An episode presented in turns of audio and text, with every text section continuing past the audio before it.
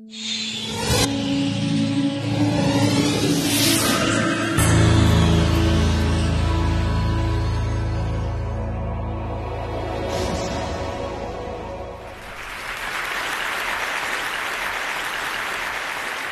thought I would start with a very brief history of cities.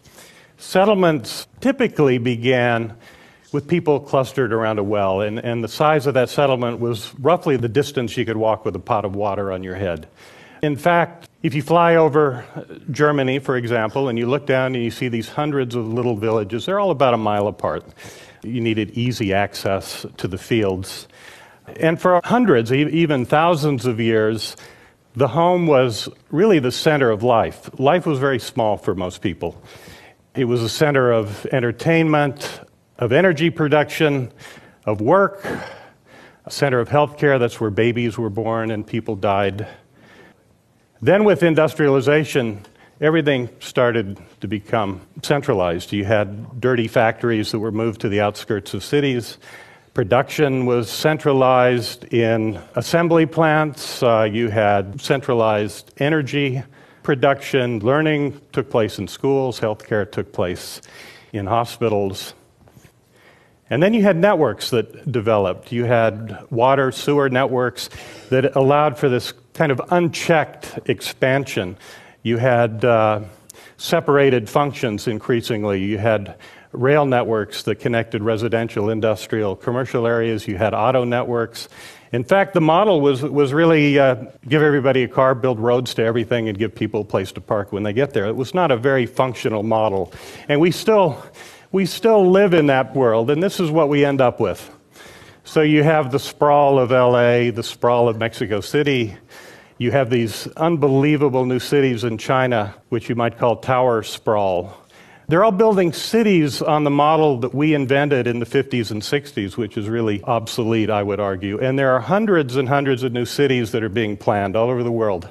In China alone, 300 million people, some say 400 million people, will move to the city over the next 15 years. That means building the entire equivalent of the entire built infrastructure of the US in 15 years. Imagine that.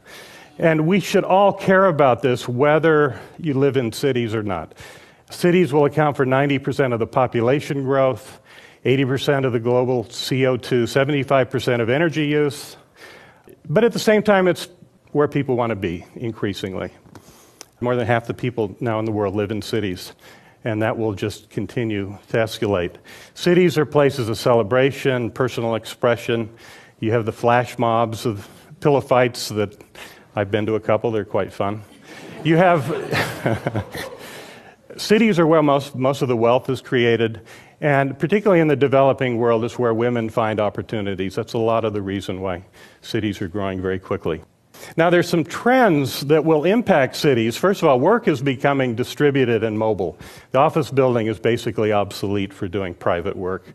The home, once again, because of distributed computation, communication, is becoming a center of life. So it's a center of production and learning and shopping and healthcare and all of these things that we used to think of as taking place outside of the home. And increasingly, everything that people buy, every consumer product, in one way or another, can be personalized. And that's a very important trend to think about. So, this is my image of the city of the future. in that it's a place for people, you know, maybe not the way people dress, but uh, you know, the question now is how can we have all the good things that we identify with cities without all the bad things? This is Bangalore. It took me a couple of hours to get a few miles in Bangalore last year. So, with cities, you also have congestion and pollution and disease and all these negative things. How can we have the good stuff without the bad? So, we went, we, we went back and started looking at the great cities that evolved before the cars. Paris was a series of these little villages that came together. And you still see that structure today. The 20 arrondissements of Paris are these little neighborhoods. Most of what people need in life can be within a five or 10 minute walk. And if you look at the data, when you have that kind of a structure, you get a very even distribution of the shops and the physicians and the pharmacies and the cafes in Paris. And then you look at cities that evolved after the automobile, and it's not that kind of a pattern. There's very little that's within a five minute walk of most areas of places like Pittsburgh. Not to pick on Pittsburgh, but most American cities really have, have evolved this way. So we said, well, let's look at new cities. And we're, we're involved in a couple of new city projects in China.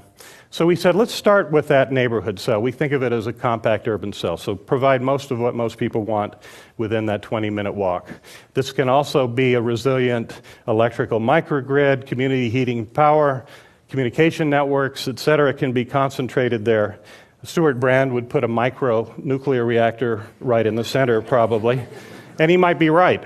And, and then we, we can form, in effect, a mesh network. It's something of an internet typology pattern. So you can have a series of these neighborhoods. You can dial up the density about 20,000 people per cell if it's Cambridge, up to 50,000 if it's Manhattan density. You connect everything with mass transit, and you provide most of what most people need within that neighborhood. You can begin to develop a whole typology of streetscapes and the, the uh, vehicles that can go on them. I won't go through all of them, i will just show one. This is Boulder. It's a great example of kind of a mobility parkway, a super highway for joggers and bicyclists, where you can go from one end of the city to the other without crossing the street. And they also have bike sharing, which I'll get into in a minute. This is even a more interesting solution in Seoul, Korea. They took the elevated highway, they, they got rid of it, they reclaimed the street, uh, the river down below, below the street, and you can go from one end of Seoul to the other without crossing a, a pathway for cars. Uh, the High Line in Manhattan is, is very similar.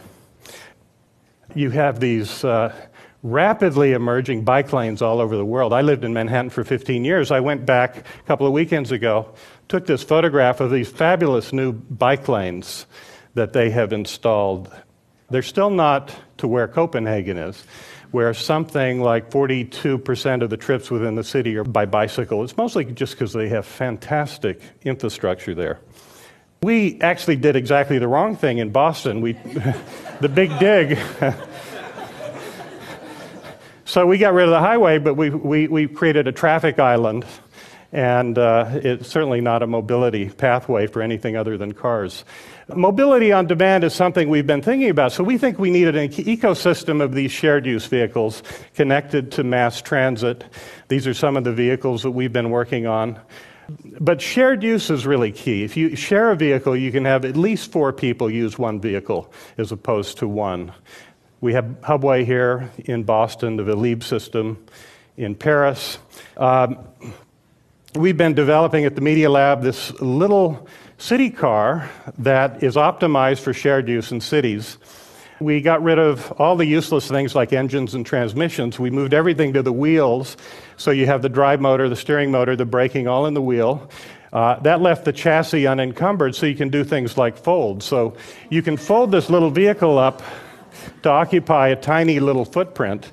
This was a video that was on European television last week showing the uh, Spanish uh, minister of industry driving this little vehicle. And when it's folded, it can spin. You don't need reverse, you don't need uh, parallel parking, you just spin and go directly in. So we've. We've been uh, working with a company to commercialize this. My PhD student, Ryan Chin, presented these early ideas two years ago at a TEDx conference. So, what's interesting is then, if you begin to add new things to it, I like autonomy, you get out of the car, you park at your destination, you pat it on the butt, it goes and it parks itself, it charges itself, and you can get something like seven times as many vehicles uh, in a, a, given area as conventional cars. Uh, and we think this is the future. Actually, we could do this today. It's not really a problem. Uh, we can combine shared use and folding and autonomy, and we get something like 28 times the land utilization with that kind of strategy. One of our graduate students then says, Well, how does a driverless car communicate with pedestrians? You, you, you have nobody to make eye contact with. You don't know if it's going to run you over. So he's developing strategies so the vehicle can communicate with pedestrians. So. So the headlights are eyeballs, the pupils can dilate, can, we have directional audio, we can throw sound directly at people. What I love about this project is he solved a problem that, hasn't, that doesn't exist yet. So we also think that um, we can democratize access to bike lanes. You know, bike lanes are mostly used by young guys in stretchy pants, you know. So We think we can develop a vehicle that operates on bike lanes, accessible to elderly and disabled, women in skirts, business people, and address the issues of energy, congestion, mobility, aging, and obesity simultaneously. That's our challenge. This is uh, an early design for this little three wheel. It's an electronic bike. You have to pedal to operate it in a bike lane. But if you're an older person, that's a switch. If you're a healthy person, you might have to work really hard to go fast. You can dial in 40 calories going into work and 500 going home when you can take a shower. We hope to have that built uh, this fall. Uh, housing is another area where we can really improve. Uh, Mayor Menino in Boston says lack of affordable housing for young people is one of the biggest problems the city faces. Developers say, okay, we'll build little teeny apartments. People say, we don't really want to live in a little teeny conventional apartment. So we're saying let's, let's build a standardized chassis, much like our car. Let's bring advanced technology into the apartment, technology enabled infill, give people the tools within this open loft uh, chassis to go through a process of defining what their needs and values and activities are and then a matching algorithm will match a unique assembly of integrated infill components, furniture and cabinetry, that uh, are personalized to that individual. And then give them the tools to go through the process and refine it.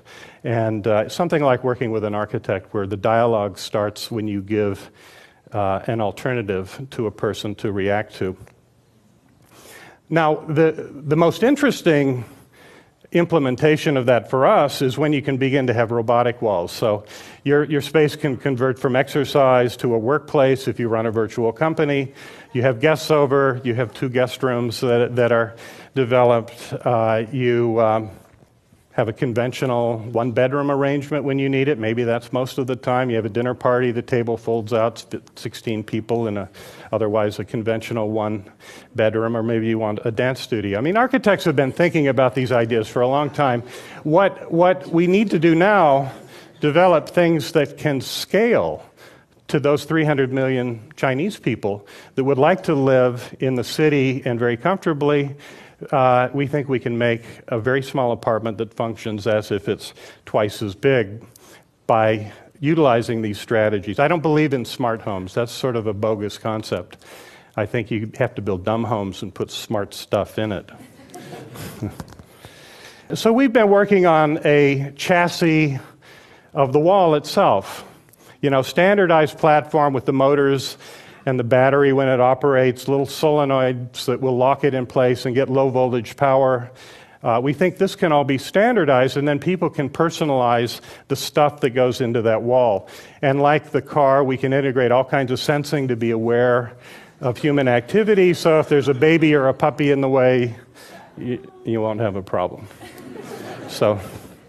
The developers say, well, this is great. Okay, so if we have a conventional building, we're fixed, we have a fixed envelope, maybe we can put in 14 units. If they function as if they're twice as big, we can get 28 units in. That means twice as much parking, though. Parking's really expensive. It's about $70,000 per space to build a conventional uh, parking spot inside a building. So if you can have folding and autonomy, you can do that in one seventh of the space. That goes down to $10,000 per car just for the cost of the parking. You add shared use, and you can even you, you can even go farther.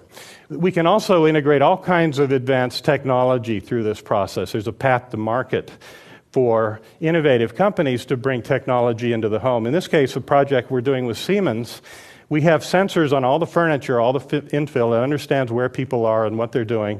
Blue light is very efficient, so we have these tunable 24 bit LED light, lighting fixtures.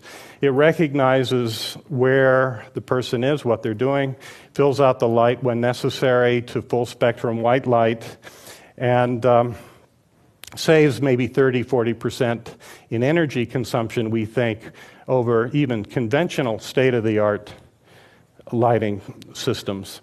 This uh, just shows you the, the, the, data that comes from the sensors that are embedded in the furniture. We don't really believe in cameras to do things in homes. We think these little wireless sensors are, are, more effective.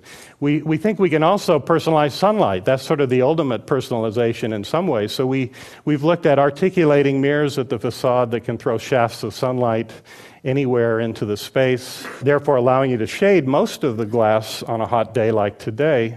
Uh, in this case, she picks up her phone. She can map food preparation at the kitchen island to a particular location of sunlight. An algorithm will keep it in that location as long as she's engaged in that activity. This can be combined with LED lighting as well.